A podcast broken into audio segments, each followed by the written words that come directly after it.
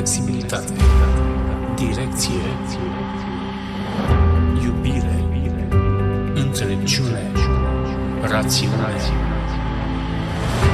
liniște sufletească. Restartix, podcast cu Alexandru Iulie. Salutare tuturor și bine v-am regăsit la un nou podcast Marcare Startix. Sunt Alexandru Ilie și astăzi vă propun să vă puneți centurile de siguranță. Dacă m-ai ascultat până acum, în toate aparițiile media sau în acest podcast, ai văzut tot timpul că am spus că noi ar fi bine, ca experți în sănătate, să abordăm ființa umană purtătoare de diagnostic și nu un diagnostic. Nu te uiți cum poți să combați hernia de disc, ci te uiți la omul care suferă de hernia de disc. Astăzi mi-am propus să împingem frontiera acestei cunoașteri la următorul nivel. Alături de mine este o doamnă care este acreditată în psihologie, însă este cu mult mai mult de atât. De peste 10 ani de zile ajută oamenii prin ceea ce se numește medicină complementară, prin tot felul de practici studiate atât la nivel național cât și la nivel internațional, inclusiv în Statele Unite ale Americii. Este o femeie pe care o admir pentru curajul pe care îl are să fie servitor pentru oameni și, pe de altă parte, pentru faptul că vine astăzi alături de noi să vorbim despre cauzalitatea anumitor afecțiuni, plecând de la o carte extrem de cunoscută în lumea psihologiei. Monica Dascăl este alături de mine. Monica, bine ai revenit! Bine te-am regăsit atât pe tine cât uh, și publicul tău. Îți mulțumim foarte mult. Uh, noi am, ne-am cunoscut uh, de mult timp. Uh, le povesteam la prima noastră întâlnire, inclusiv că soția mea a fost alături de tine și avem foarte mare încredere în ceea ce tu faci. Cred că o dovadă mai mare nu putem păi, să arătăm exact. decât că oameni apropiați venim alături de tine. Dacă nu ai văzut episodul în care am vorbit despre știința care este în spatele mirosurilor, pentru că tu faci aromodiagnoză, da? da? Și ești, cred, din ce știu, primul om certificat sau um, ești singurul om certificat de la noi din țară? Sunt mai mulți terapeuți certificați la diverse școli uh, okay. internaționale, dar uh, din păcate pe zona de aromadiagnoză um, cunoașterea nu este la nivelul care mi-aș dori eu și da, uh, eu am urmat uh, o școală în uh, Statele Unite pe zona de aromaterapie și aromadiagnoză, școală care este acreditată de Asociația Internațională a Aromaterapeuților. Așadar, în cazul în care nu ai văzut acest episod, îl să-l găsești în podcastul Restartix, o să-l pui și în, o să punem și în linkul de descriere a acestui podcast, nu o să povestim astăzi despre astăzi, despre așa ceva, însă ai venit cu o carte. Vreau să mm-hmm. pornim în discuția noastră despre durere, de ce apare durerea în viața noastră, ne uitându-ne la factorul biologic și considerând că modificările biologice, biologice din corpul nostru au la rândul lor o altă cauză. Am venit cu această carte pe care poate o să o puneți voi în... Uh, Siguranță. Uh, link, Punem în descriere. Da, pentru că ea poate fi descărcată și în PDF, se găsește pe uh, internet. Ridică un pic mai sus ca să se te vedem și noi. Marele exact. Dicționar al bolilor uh, și afecțiunilor, cauzele subtile ale îmbolnăvirii. Este scrisă de Jacques Martel, este născut în uh, Montreal, uh, locuiește în Canada și prin anii 70 a devenit uh, inginer, inginer electronist. Atunci când ești inginer, mintea ta este foarte logică și rațională. Da? Și Bun. eu am lucrat în uh, sistemul bancar, unde uh, în audit, dacă nu este scris, nu există. Asta era uh, literă de lege. Unde este scris? Ca să vedem că acel lucru există. Dar cu timpul observăm că multe lucruri nu există scrise undeva, dar ele există.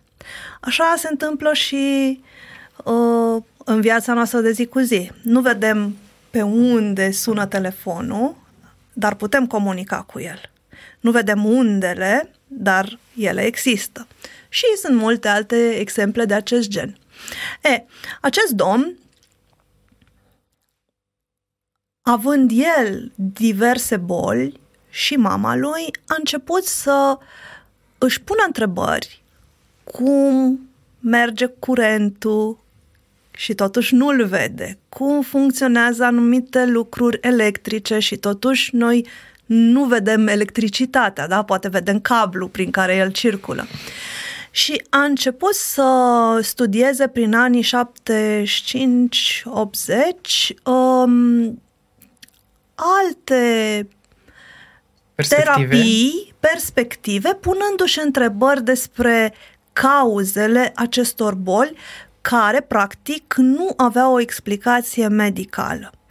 Adică e foarte important să ne uităm atunci când avem o boală, să mergem la medic și să vedem cauza fizică, dar sunt anumite boli la care am o cauză fizică, dar sunt și alte boli la care nu am o cauză fizică.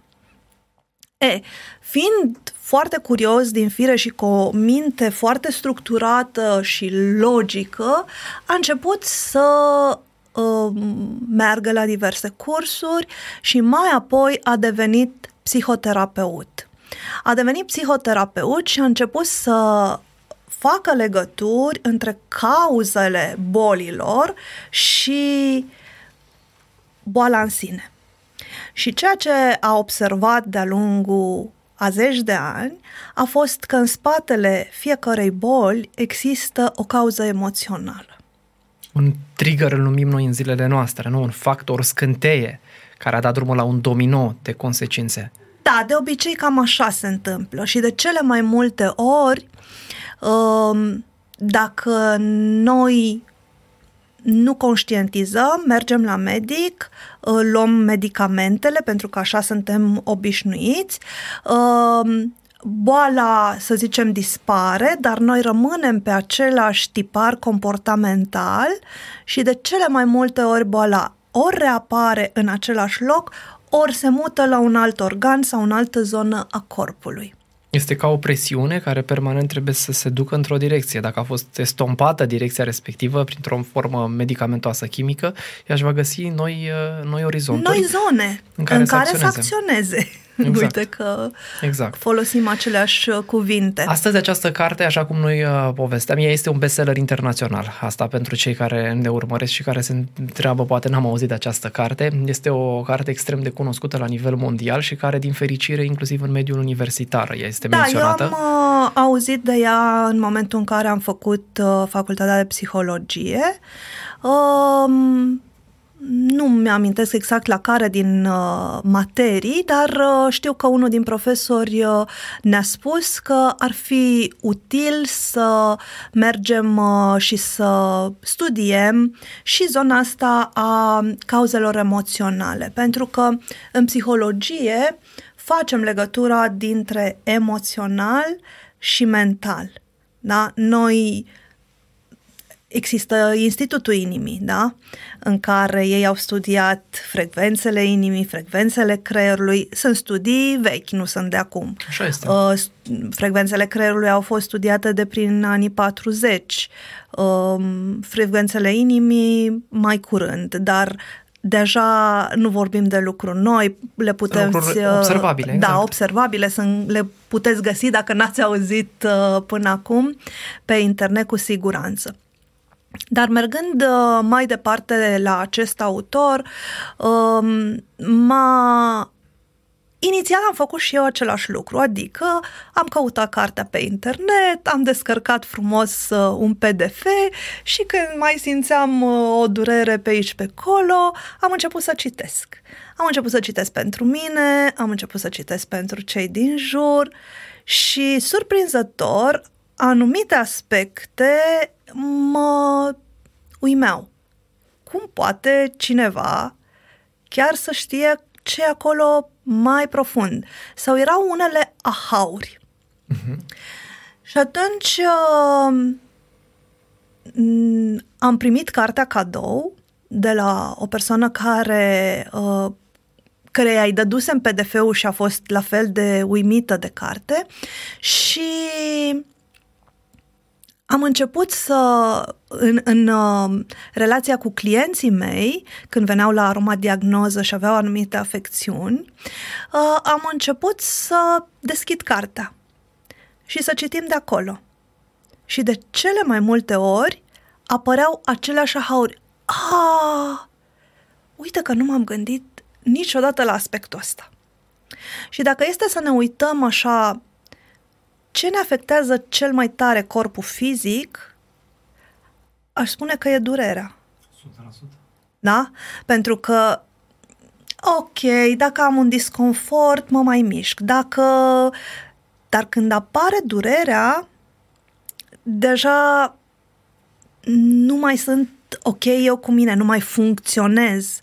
Deci, ce, ce industrie este spatele acestui semn atât de important, care ne reduce cu mult calitatea vieții. Vorbim de industria farmaceutică, este considerată a doua cea mai influentă industrie după industria armamentului, care de fapt promite că găsește soluțiile chimice în diverse patologii pentru a combate durerea.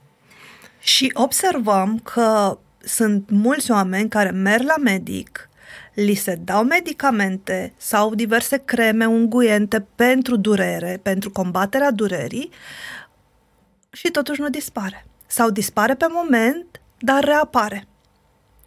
Și atunci ne punem întrebarea, ce este mai departe? De unde vine durerea asta? Ce se întâmplă în corpul meu de apare durerea? Uh, recomand celor care urmăresc uh, acest podcast să înceapă cum am început și eu, cu PDF-ul. Țin la munca de autor. La un moment dat, eu recomand să cumpărăm cărțile pentru că acolo e o muncă în spate. Dar nu trebuie să mă creadă, ci să experimenteze cum am experimentat și eu. Hai să văd ce e acolo. Pentru că conștientizările sunt ahaurile sunt foarte mari. Dar aș merge un pas mai departe. Hai să vedem ce în spatele durerii. Te rog. De cele mai multe ori sunt conflicte interioare. Sunt frici, senzații de vină pe care le cărăm cu noi de foarte mult timp, uh, conflicte pe care nu știm cum să le rezolvăm, lucruri pe care le-am lăsat din spate, crezând că nu avem resurse să le, rez- să, să le facem, poate dorințe de ale noastre. Mi-am dorit, mi-aduc aminte, uite că îmi vin exemple, că exemplele sunt cele mai... Uh, de curând mi-a scris o doamnă uh, cred că are în jur de 60 de ani, care uh, de tânără și-a dorit să devină balerină. Dar pentru viața n-a dus-o în direcția viața asta. în niciun caz n-a dus-o în direcția asta și la un moment dat ne-am intersectat acum vreo 10 ani, când eu eram la început de drum pe zona asta a terapiilor complementare, uh, într-un context a răma- s-a creat o legătură și de curând mi-a scris spunându-mi uh, că urmărește activitatea și că este inspirată de ceea ce fac, dar aducându-și aminte de acest conflict interior și de faptul că ea a început să uh, danseze la o vârstă când majoritatea spun, e, ce să mă mai apuc? Plus 60. Exact. Nu te apuci să înveți pe să la, dansezi. Pe la 50 și a început să facă... Nici atunci nu este momentul exact. ideal, cel puțin a sentimentul societății. Exact. Uh, și îmi scria de conflictul ăsta, pe de-o parte, în care ea își dorea să devină balerină, dar pe de altă parte, uh, datoria față de părinți, față de societate, față de familie, față de copii, față de soț, să rămână soția bună care își îndeplinește rolul. Să răspundă la anumite așteptări, la anumite standarde. Exact. Și astfel de conflicte le putem resimți în durere, în diverse forme de durere, pentru că durerea poate apărea oriunde în corpul nostru. Deci tu consider că um, în urma experienței tale și la ceea ce ai studiat, orice formă de durere are în spate întotdeauna un conflict un, o neiertare, o nedreptate, un, nu? un sentiment atât de, de puternic în raport cu un lucru pe care tu consider că nu a fost corect. Da, Când pentru cineva că te minte, nu știu, mă gândesc, te înșală, lasă o încărcătură acolo. noi avem multe expresii uh, în limba română. Da? Cum ar fi? Cum ar fi? Dacă cineva nu-ți place cum se comportă sau ești într-o relație și nu-ți place relația aia, ce spui? I-am întors spatele. Da? Hai să mergem. Cât de înțeleaptă este limba română? Hai să mergem ce înseamnă spatele și ce înseamnă că i-am întors spatele. Înseamnă că, practic, eu,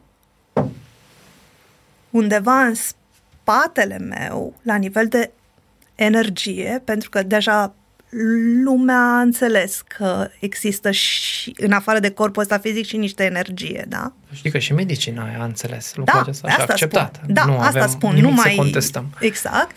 La nivel energetic rămâne o energie agățată într-o formă de care mai târziu se transformă în durere.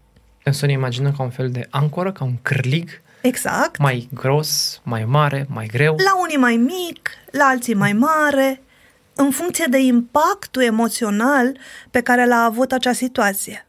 Da? Dacă este o trădare emoțională, da? mai ales dacă nu mă așteptam și credeam că totul e roz, e cu atât mai puternic și s-ar putea să car mulți ani și să nu-mi dau seama de ce. Acum, pentru că specialitatea ta este coloana vertebrală, uh, putem să ne uităm la coloana vertebrală și la durerea ce apare pe diverse zone ale coloanei vertebrale în funcție de paliere. Așa este. Eu sunt curios cum vezi tu, care este perspectiva ta asupra acestei structuri, da? părți componente a organismului. Uite, Ce înseamnă pentru tine coloana vertebrală, să spun așa? o să încep cu altceva. Faptul că am un aparat care pe baza punctelor reflexogene din palmă scanează aura și măsoară energia pe fiecare uh, organ în parte. Este, o, fă- este un aparat medical făcut în Germania care asta face. Măsoară energia pe fiecare organ în parte și scanează aura.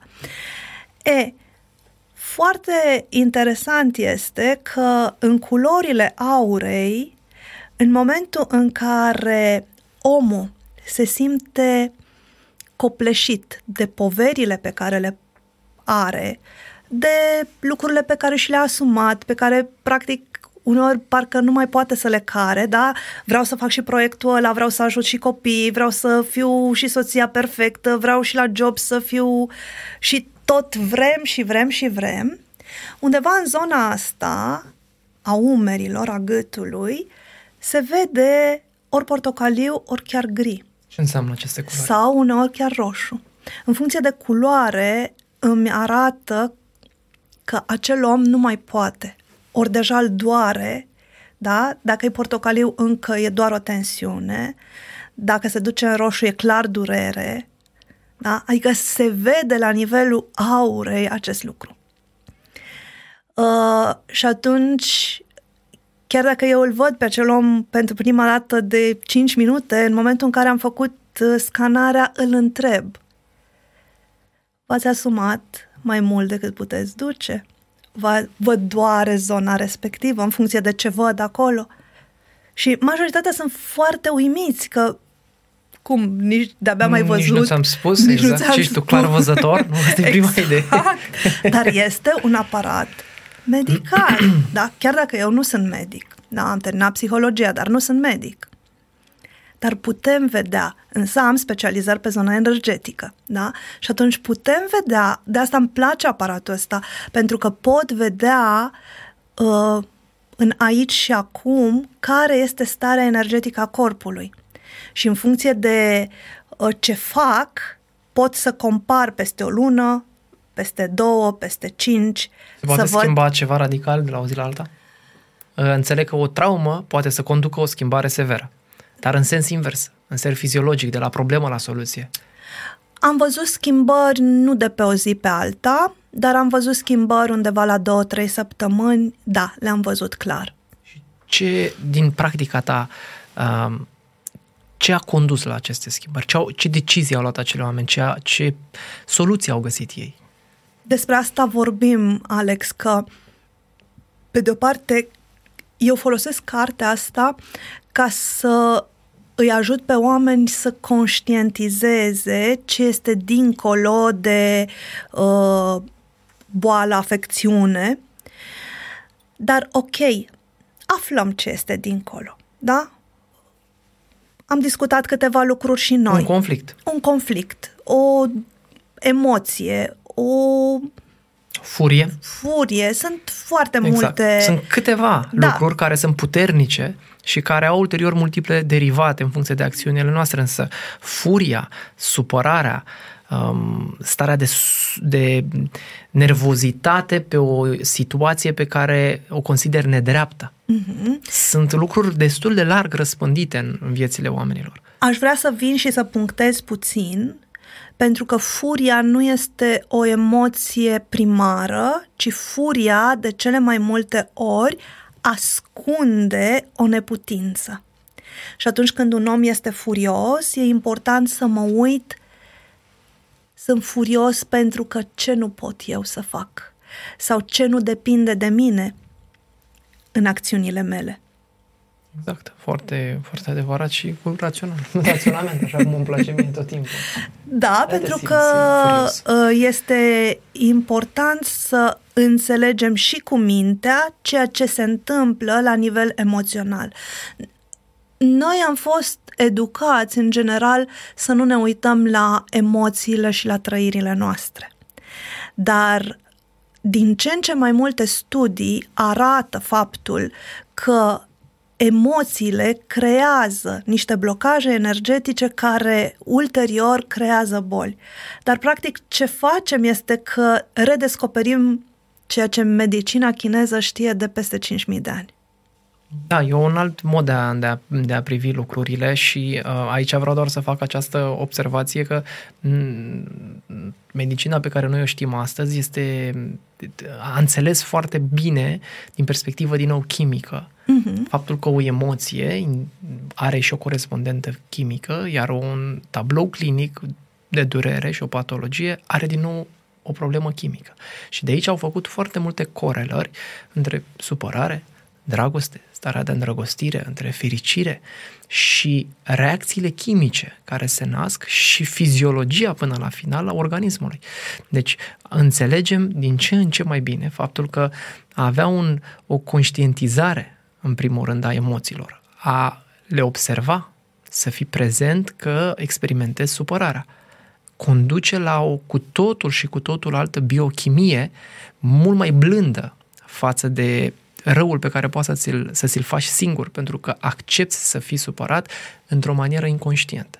Când devii conștient, am observat, cel puțin în evidențele astea științifice pe care le-am am avut șansa să le citesc, faptul că sfera chimică este mult mai blândă. Acidul, dacă vrei, este uh-huh. mult, mult mai, mult mai blând. Deci avem din ce în ce mai multe, să spun eu, lucruri comune în, între, între noi doi. Uh, Eu cred că cel mai util ar fi o interrelaționare între medicina tradițională uh, și partea alternativă. Pentru că, într-adevăr, uh, știința în ziua de astăzi a venit să arate chimia de la nivelul corpului și mi-aduc aminte că înainte de pandemie, cu vreun an, doi, am participat la un curs ținut de Greg Braden, cred că e deja super cunoscut uh, publicului tău, uh, care a fost în România și timp de două zile a povestit și a venit cu studii uh, legate de chimia pe care o produce corpul în momentele în care uh, apar emoții. Tipul și lor, exact. cum noi, când devenim conștienți, putem aduce conștient un alt tip de emoții în viața noastră pentru a contrabalansa emoțiile negative. Pentru că altfel corpul nostru înțelege că tu de aia ai nevoie. Și cu cât ești nervos, cu atât el îți va produce mai mult acea substanță ca tu să devii și mai nervos. Așa este, apropo, din perspectiva asta și din a observa ceea ce îți face bine. Evidențele științifice au arătat ceea ce, cum spui tu, anumite tradiții cunosc de, din practică uh-huh. și observarea practicii, că acceptarea și iertarea sunt cele mai vindecătoare emoții. În momentul în care accepti o situație sau în momentul în care ierți pe cineva sau o situație sau pe tine cum ai răspuns în fața acelei situații, s-a consemnat, din nou din perspectivă științifică, că aduce o stare și o modificare inclusiv a pH-ului, inclusiv a florei tale intestinale, a modalității în care percep tensiunile țesutului moale, tendoanele, fascia, ligamentele încep să dobândească o mobilitate crescută doar prin simplul fapt că accepti anumite lucruri din trecutul tău, cele mai multe Uite, cazuri. apropo de acest lucru, uh, vezi, plecăm de la ceva și ajungem la altceva.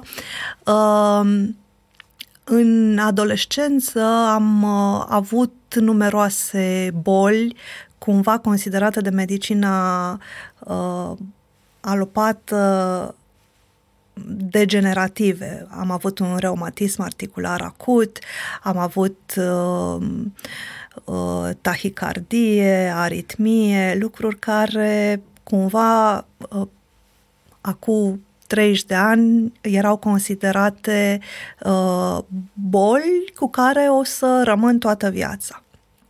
În momentul în care am plecat de acasă și am ieșit de sub uh, factorul care producea emoțiile și care îmi crea toate aceste blocaje la nivelul corpului, surprinzător, am început să nu le mai manifesti. Nu le mai manifest, dar nu doar că nu le mai manifest. În ziua de astăzi, dacă spun unui medic pe analize că eu am avut acele boli, îmi spun că a fost o greșeală de diagnostic. Ori eu le-am avut câțiva ani. Dovada, dovada vie la ceea ce noi susținem. Da? Vezi, de asta am provocat să începi să faci niște studii. Că tu vezi multe lucruri de astea relativ ciudate la prima vedere sau mai puțin de înțeles, mai puțin de explicat și care cred că dacă începe să mi le pui așa ușor în ordine și să ni le comunici într-o formă uh, științifică, uh, sunt sigur că mult mai mulți oameni, apropo din lumea medicală, vor veni către tine să, să înceapă să facă schimb de experiență până la final. Um, să știi că cumva asta se întâmplă, nu e o deschidere deschidere extraordinară, dar uh, mi s-a întâmplat să am uh, medici la cursuri sau să îmi vină în terapie, uh, ceea ce mă bucură foarte tare și de multe ori întrebarea este, da, de unde le știi tu pe astea? Uh, probabil că deschiderea și curiozitatea mea legată de natură, de plante, de oameni, de cum suntem uh, altfel, m-a făcut să citesc mai mult pe zona asta. Acum există studii și ceea ce mă bucură foarte mult Uh, mai ales după ce am făcut facultatea de psihologie, a fost că am avut acces uh, la zona de neuroștiințe, la uh, epigenetică, la studii care încep din ce în ce mai uh, clar, clar exact. să arate uh, că există o legătură între... Dovedească legătura pe care mulți m, experți din medicina alternativă o observă zilnic. Da. Dar mai că nu aveau explicație. Și atunci noi suntem obișnuiți că atunci când nu avem o explicație să spunem, e un miracol. Um, că nu știm cum să explicăm bunul Dumnezeu așa a vrut să facă. Și noi nu ne mai uh, atribuim, nu mai știm că nu vom ști dacă vom putea reproduce același efect al altor persoane și miracolul este singurul cuvânt pe care îl avem în acel moment. Dar dacă ne uităm în istoria omenirii, au fost multe miracole care astăzi le spunem, mm, nu e așa un miracol, cum ar fi eclipsa, de exemplu, pe care mulți oameni spuneau, s-a supărat Dumnezeu pe noi. Și a făcut întuneric. Exact, astăzi știm ce înseamnă eclipsa, deci avem nevoie de timp, avem nevoie de curiozitate și lucrurile vor ieși la iveală. Vreau să ne deschizi cartea, vreau să vorbim un pic despre coloana vertebrală, vreau să văd ce spune Jack despre, uh, despre zona aceasta a corespondențelor etajului cervical sau etajului lombar, sau etajului toracal și care este perspectiva lui, ce ar putea să, ar, care e legătura între o afectare a etajului cervical și emoțiile noastre. Până să ajungem la carte, aș vrea puțin să le explic celor uh, care ne urmăresc faptul că deja uh, e știut, avem corpul fizic și mai mulți centri energetici. În funcție de zona în care este durerea, este util să ne uităm ce centru energetic este și ce face acel centru energetic și cum influențează acea zonă. Dacă este să ne uităm la coloana cervicală, observăm că este în zona gâtului. Zona gâtului ține de comunicare. Da? De a vorbi cu ușurință. În momentul în care eu nu spun lucrurilor pe nume, apare un blocaj în acel centru energetic. Centrii energetici, pentru cei care nu știu, cu toate că în ziua de azi majoritatea oamenilor au intrat în contact într-o formă sau alta cu uh, această informație, au o anumită deschidere, o anumită viteză de rotație și un anumit sens. E, în momentul în care eu aș vrea să spun ceva, dar pentru Mă că cenzurez. sunt amabil, las acolo și se strânge, se strânge, se strânge, acel centru energetic începe să-și modifice dimensiunea, viteza de rotație, sensul de rotație. Și atunci, el va afecta zona de care ține. E, coloana cervicală ține de comunicare. Că nu pot să spun, sau poate că spun prea mult, că mă simt nedreptățit sau poate certat. Deci e legat de vorbe, spuse sau nespuse. Dar um, Jacques Martel uh, vine și ia, dacă sunteți curioși, e, e dificil să stăm, că am sta, am face o emisiune de câteva ore, ia fiecare uh, Vertebră. vertebră în parte și descrie cauzele subtile uh, ale afecțiunilor pe fiecare vertebră. Sau ca să știți, sunt peste 1200 de pagini care sunt puse în această carte și la care veți avea acces. Vom pune un link și veți putea să descărcați oricând sau puteți să o comandați mai bine și să o aveți acasă în format fizic, însă o faceți și în formatul acesta electronic. Bun, mergem mai jos, da? Și partea toracală este de la umeri până la plex, da? Ce avem aici? inima? Inima, da? Avem un centru energetic al inimii. Acest centru energetic este responsabil pentru toată zona asta. Deci ce avem? Inimă, plămâni, coloana vertebrală și brațele.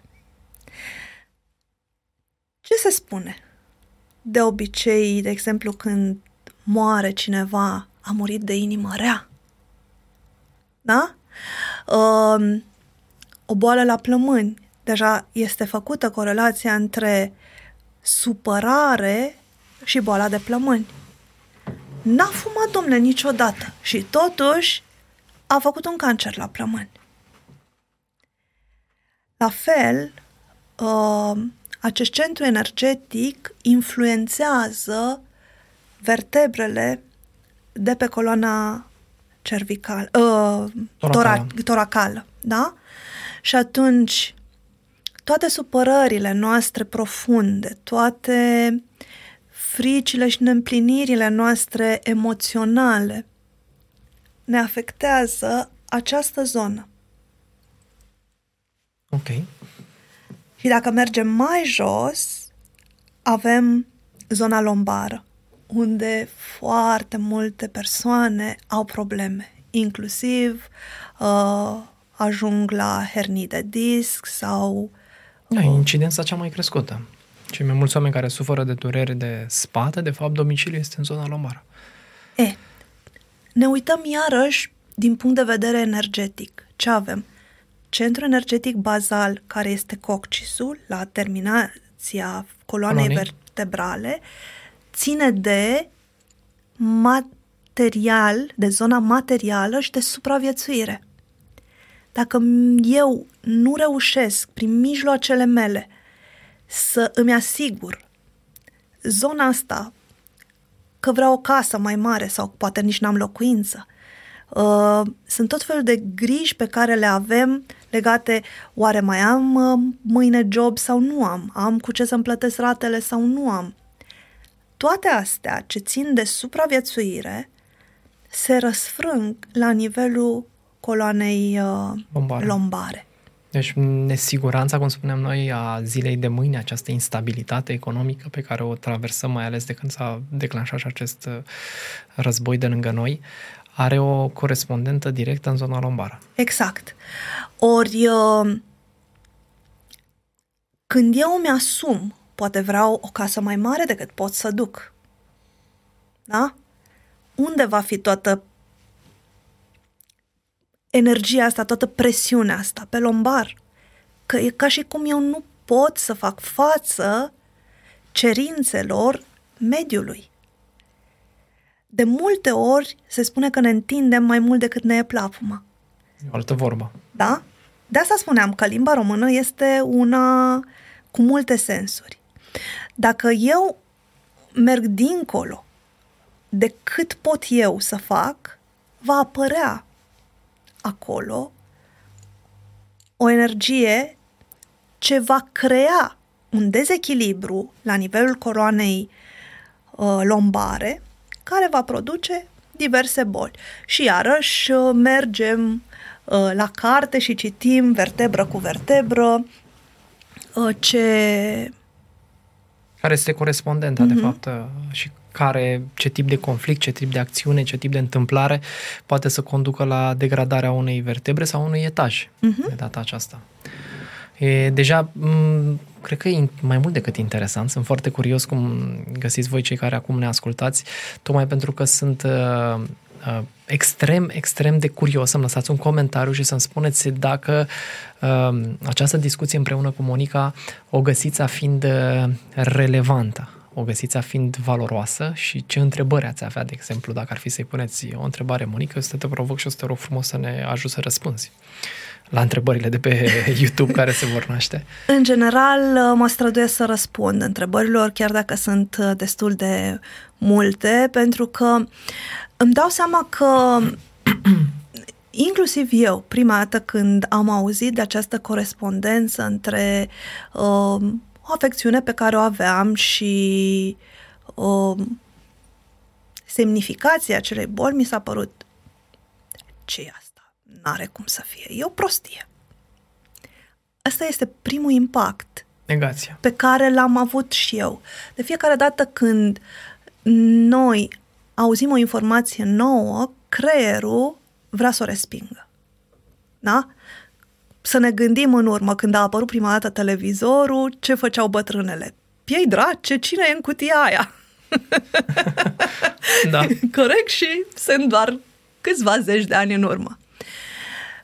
Asta este uh, modalitatea prin cra- care creierul se străduiește să ne protejeze, să rămânem în mediul nostru pe care el îl cunoaște, pentru că acolo am supraviețuit. Corect. Chiar dacă acolo pot fi foarte multe traume, chiar dacă acolo pot fi foarte multe abuzuri, eu acolo am reușit să trăiesc și să supraviețuiesc. Și dacă schimb, nu știu dacă o să fie altfel. Da? Șansele, ce spune mintea, este că s-ar putea să mor. Mai bine așa, cum spune el. E, exact. bine așa. Mai bine Lasă așa. așa. Mai rău cu rău, dar mai rău fără rău. Iar ne întoarcem la vorbele Din folclorul românesc. din folclor. Și atunci, uitându-ne pe fiecare zonă, în momentul în care încep să fac legătura dintre energetic, recunoscut de medicină, și emoțional, care a început să fie recunoscut uh, în zona de psihologie, pot să fac legătură cu cauzele bolilor. Așa, practic, se creează acel liant între ele. Exact cu ceea ce plecasem în discuție, să îmbățăm și să acceptăm, să privim ființa umană purtătoare de diagnostic și nu un diagnostic. Spuneam și mai la început, ok, aflu un diagnostic, dar dacă nu fac schimbări, îmi va trece durerea. Eu mi-aduc aminte, eram în bancă și mă undeva prin noiembrie, nu știu dacă ați observat uh, unii dintre voi că o durere apare cumva cam în același timp. La mine undeva în noiembrie începea să se înțepenească spatele, partea asta de sus. Și n-aveam timp, că după aia venea decembrie și era ziua, partea cu sărbătorile și trebuia să fiu acolo cu copii, cu sărbătorile și de-abia pe undeva pe la final de ianuarie începeam să mă Revin uit funcție. și eu făcând uh, uh, chineto, Gimnastică. gimnastică, să mă uit la durerile mele. Acum am învățat să întreb și dacă sunt, dacă ne obișnuim să punem întrebări și să fim atenți, corpul ușor, ușor începe să ne răspundă. Chiar de întrebare. ce vrea să-mi spună durerea asta? Ce emoție a creat durerea asta? Știu că la început pare ciudat, dar dacă începi să fii atent la tine, într-o formă intuitivă primești răspuns. Și atunci, dacă eu merg cu bicicleta și fac o pană, faptul că am văzut că am pană, înseamnă că pot merge în continuare cu bicicleta? Siguranță că poți merge. Poți să mergi cu mult mai greu, o să ai mari probleme, o să fie cu dificultate, dar e alegerea ta dacă o să mergi sau nu. La fel și cu mașina. Da, dar s-ar putea la un moment dat cauciucul ăla să explodeze. Să explodeze, să ai un accident, să-ți asumi. Da? Sigur că poți. Există această opțiune pe care o poți lua în considerare. Majoritatea nu o aleg pentru că înțeleg consecințele. Și atunci, în momentul în care corpul îmi spune, printr-o boală sau printr-o durere, că prima dată poate să apară un semn, o tensiune, o durere, un disconfort, o formă prin care corpul îți spune că ceva nu e ok, într-un mod subtil și mai ușor. Dacă tu nu faci nimic, s-ar putea ca acea ușoară durere sau ușor disconfort să se amplifice. Dar tu vezi disconfortul, dai cu un analgezic sau iei o pastilă și trece durerea și mergi mai departe. Pentru că de cele mai multe ori nu vrem să ne uităm profund în noi. Nu vrem să privim la care e cauza adevărată. Pe lângă faptul că nu suntem educați în acest sens, care crezi că e altă, alt motiv pentru care fugim de oglindă? Sunt mai multe motive. Unul este că, sau cred că e cel mai important, este că dacă văd ce se întâmplă acolo, uneori e, poate fi mai dureros.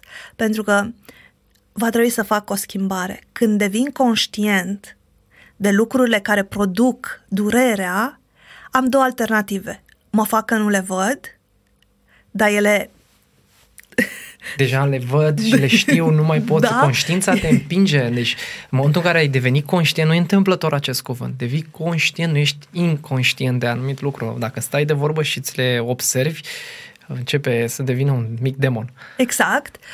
Uh, și atunci, varianta 2 este să încep să dau vina pe ceilalți.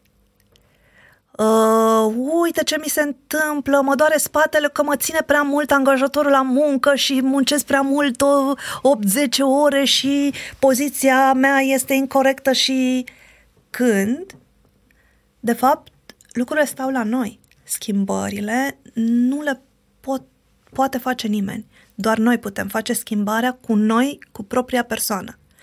Nu putem să schimbăm copilul, nu putem să schimbăm soțul ca și caracter, putem să-l schimbăm ca și persoană, adică să fie altcineva, dar va veni cu aceleași, cu aceleași provocări.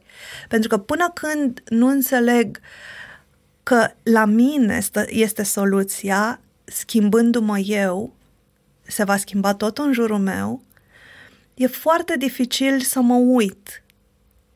Și atunci mai bine nu vreau să văd. Pentru că nu vreau să mă schimb eu. Exact.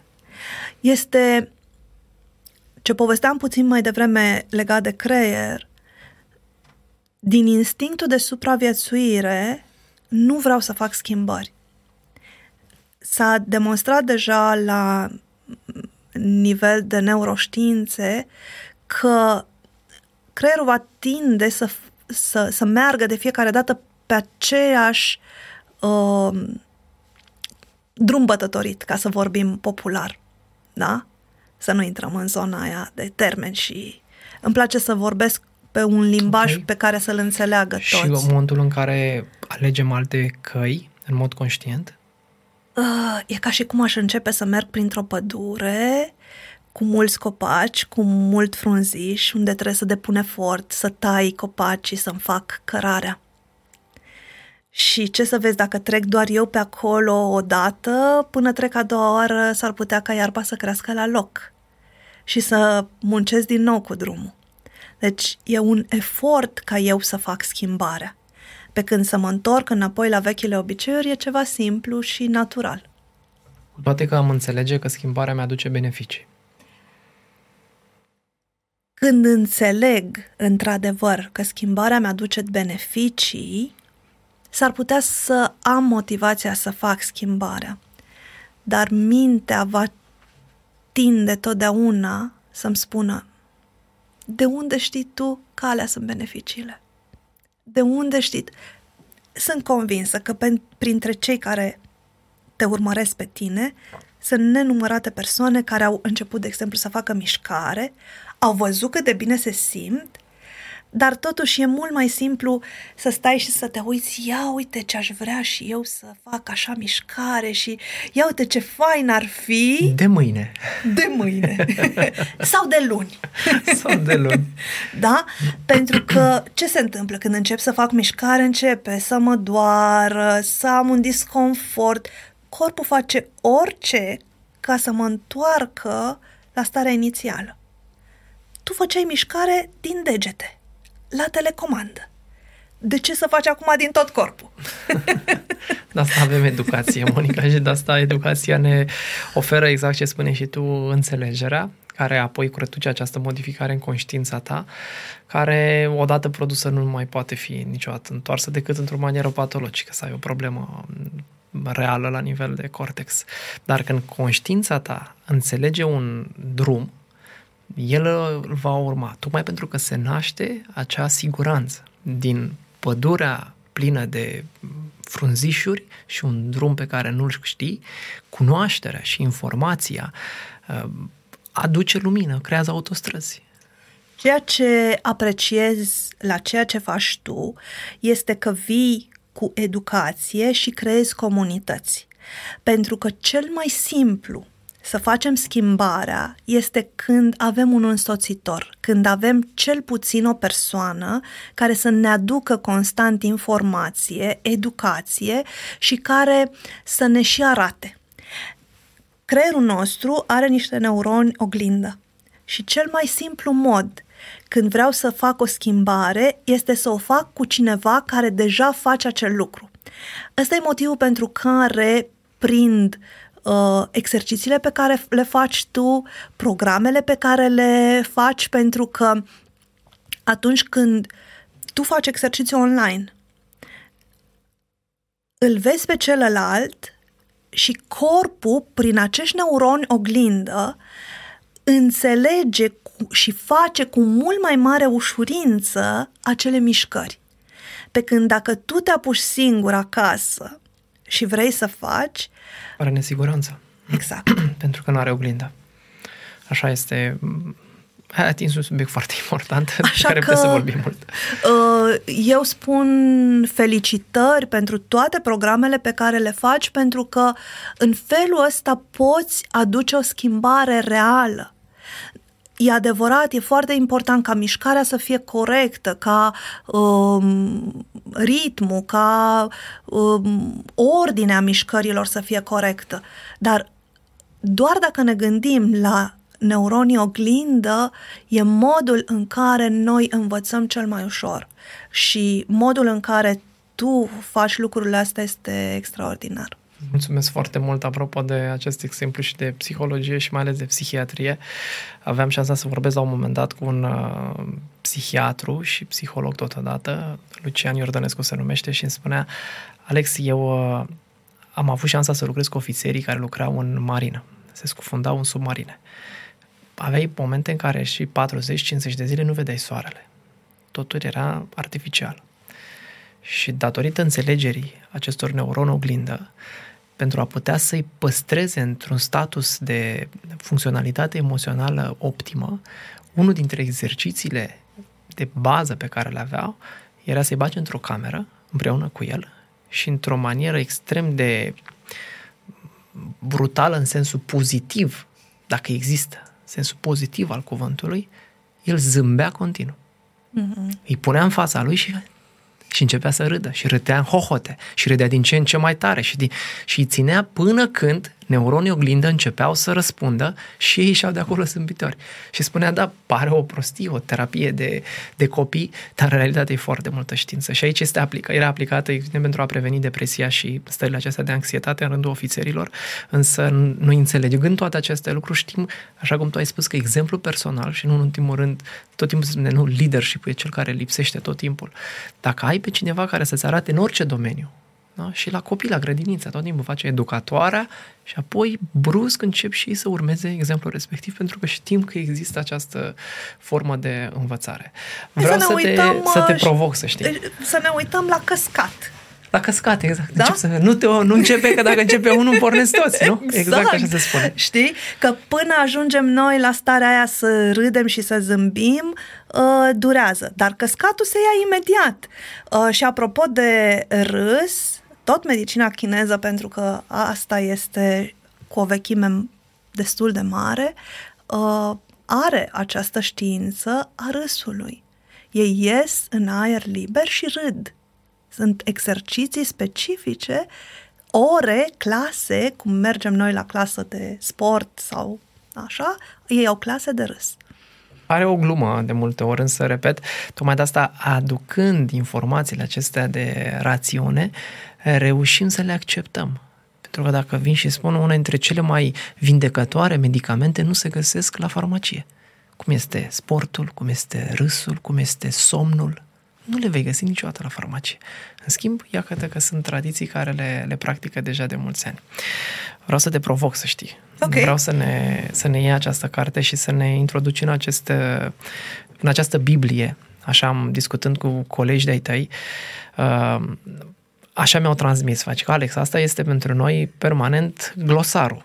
Când avem o discuție cu un client al nostru în psihologie și în psihoterapie, ei tot timpul spun mergem la ceea ce a scris uh, Jacques și ne, ne uităm prima oară acolo, pentru că o considerăm a fiind o Biblie. Zi-mi de deschis, că văd coloana de aici. Mm-hmm. Am uh, deschis la spate. Ok. Da? Uh, pentru că am zis că asta e zona ta specifică. Da. Spatele reprezintă sprijinul și suportul vieții. Este partea corpului care mă protejează dacă mă simt neputincios față de persoană sau față de o persoană sau de o situație căreia pot să-i întorc spatele. Ce vorbeam și noi mai devreme. Da? Dacă m-a rănit cineva, i-am întors spatele, dar durerea va apărea. Mm.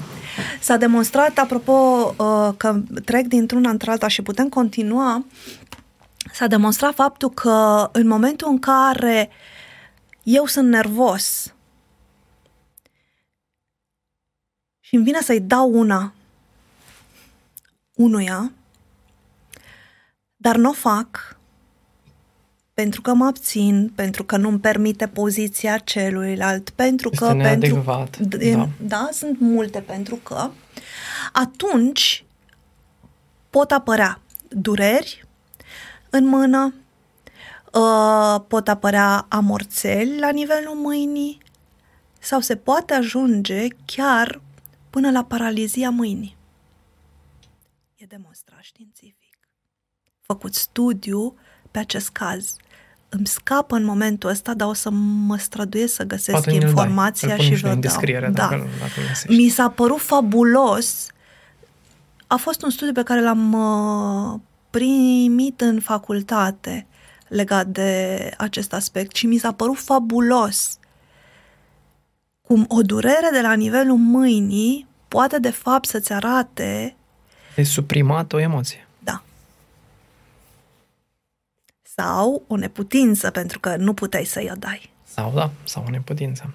Eu mă uitam Dar în tot o formatul emoție e acolo. PDF la, la cartea asta, că mie mi se pare foarte interesantă și știu că voi lucrați. Uite, articulații de întorsă. Ah, ce interesant. Întorsa indică faptul că îmi pun niște frâne și nu vreau să fac ceea ce mi s-a cerut. Mă opun și am o nesiguranță față de direcția pe care vreau să merg. Speță glezna, spune. Sau legat de ceea ce fac, încheietura mâinii, în prezent sau ceea ce aș putea face într-o situație nouă. Sunt gata pentru orice, pentru a nu ceda, dar când presiunea devine prea puternică, ligamentele sunt cele care preiau greutatea și se pot rupe. Trăiesc o culpabilitate și vreau să mă pedepsesc deoarece mă opun acelei situații. Am o tensiune mentală pe care nu o mai suport. Aș vrea să renunț în funcție de nivelul meu de opoziție, de încăpățânare, de furie, de culpabilitate sau de tensiune mentală. Voi uh, avea fie de o întorsă benignă, în care ligamentele sunt doar tensionate, fie o întorsă gravă, în care ligamentele se rup sau sunt smulse. Interesant ceea ce spune Jack, sunt mult mai multe lucruri. Sunt foarte multe lucruri. N-aș vrea să stau să, să citesc. Uh, Îi pentru lăsăm că să descopere, Monica, pe cei efectiv care sunt este interesați. vertebră cu vertebră. Uh, uite, pentru că am vorbit de zona uh, lombară și știu că sunt multe persoane care uh, au afecțiuni în zona asta. Uh, de multe ori, zona lombară este uh, confundată cu durerile din zona lombară sunt confundate cu durerile din zona rinichilor. Da, Da? da? două anatomii Uh, acolo asemănătoare. În zona rinichilor, de cele mai multe ori, apar dureri atunci când e o frică majoră. Da? Se spune că în rinichi stau toate fricile noastre. Bun. Uh, Zona lombară ne arată nesiguranță materială, ce spuneam și mai devreme. Îmi este teamă că îmi va lipsi ceva. Bun. Monica, eu vreau să, să facem o concluzie, pentru că e clar, e- este o, o Biblie care are peste o mie de, de pagini și care merită parcursă de mai multe ori în funcție de ceea ce, cu ceea ce te confrunți în momentul de față și încă o dată vă încurajez să vă ascultați corpul, în momentul în care vă transmite un semnal, indiferent de intensitatea lui, căutați să găsiți mai departe cu alte corespondente, nu lăsați să-l suprimiți, să-l suprimați cu medicamente și um, cu forme care tratează evident într-o manieră simptomatică, ci căutați să puneți și această întrebare, oare de ce am primit acest uh, semn și există ceva pe care corpul ar vrea să mi-l transmite? Vreau să facem o concluzie, să știi. De ce mm, eu nu o consider uh, întrebarea corectă? Pentru că de cele mai multe oameni, de cele mai multe ori oamenii spun Doamne, de ce mi se întâmplă mie asta? Aici este o formă de neacceptare. Întrebarea corectă ar fi ce vrea corpul să-mi transmită? Ce aș putea eu să schimb în mine ca să îmi fie mai bine. Pentru că atunci când eu sunt deschis la schimbare, pot să o fac. Atunci când eu vin și spun de ce mi se întâmplă mie asta, e clar că nu sunt pregătit de schimbare. Pentru că atunci voi da vina pe oricine altcineva. De ce sunt obosit? Că trebuie să îi gătesc copilului, că trebuie să, că tre- toate sunt că trebuie. Nu. Eu mi-asum ce fac și ce nu. Eu mi-asum schimbările sau pot să nu mi-asum nimic și să îmi fie din ce în ce mai rău. Așa este. E o asumare. Avem această capacitate, aș spune eu, uh, diferența dintre noi și animale este capacitatea de a gândi și a înțelege lucrurile, de a căuta răspunsuri, de a raționaliza, de a înțelege dincolo de ce vedem și de a căuta în noi, de a dori să fac schimbări eu cu mine. Animalele merg pe instinct și instinctele ne ajută la supraviețuire. Dar dacă noi oamenii am merge pe zona de instinct, hai să ne uităm pe stradă ce s-ar întâmpla. Păi, într-un oraș ca Bucureștiu, voi fi tentat să întorc capul după o sută de femei frumoase. Mă voi duce după ele? Că atunci ai, aș merge după instinct, că instinctul da. asta îmi spune. Sau mă gândesc și îmi pun rațiunea în funcțiune și acționez în funcție de raționamentul meu. Că poate altcineva s-ar putea să meargă după fiecare. Este o alegere. Așa este. Asta cred că face diferența dintre un om și animale. Alegerile pe care noi putem să le facem conștient cu noi, cu propria persoană. Aleg să fac sport. Aleg să apelez la Alex. Aleg să învăț mai mult. Aleg să mă educ. Aleg să citesc. Că altfel pot să aleg să stau la televizor. Și e o alegere. Și alegerea de a nu face nimic este o alegere. Da? Întotdeauna. Pot să aleg să beau, știind că acea băutură îmi va face rău. Spuneai puțin mai devreme și închidem uh, de emoții, de oamenii care ne înconjoară. Mi-am dat seama de-a lungul timpului că putem prelua emoții și de la cei din jurul nostru. Fără să ne spună ne- ceva? Da? Ok. Copilul va deveni agitat și nervos dacă tu, ca părinte, vii cu nervii de la servici.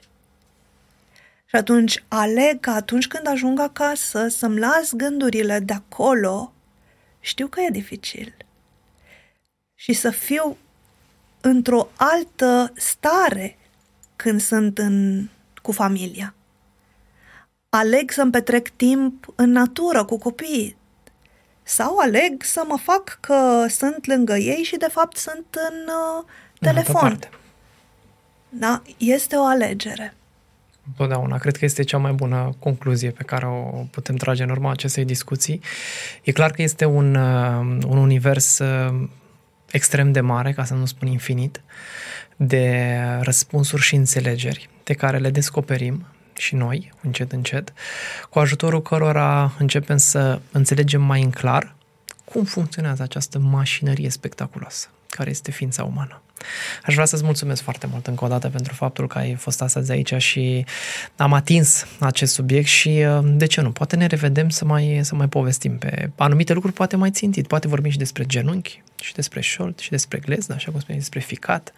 Sunt curios cu ce ai vrea să, să mai, să mai, ce vrea să mai dezbatem în cadrul acestui podcast în care să o avem pe Monica alături de noi, care sunt curiozitățile tale și nu în ultimul rând cum ai găsit tu discuția de astăzi, te aștept cu comentarii și bineînțeles nu uita să distribui acest material și prietenilor tăi, asta cu o condiție, dacă crezi că a fost ceva de valoare. Îți mulțumesc foarte mult, Monica, încă o dată pentru timpul acordat. Eu îți mulțumesc, Alex, și celor care urmăresc această emisiune pentru Îți mulțumesc ție pentru invitație și lor pentru că au rămas cu noi până la final și alegeți ceea ce este cel mai potrivit pentru voi. Excelent. Așa să fie. Toate cele bune. Timp. Flexibilitate. Direcție. Iubire.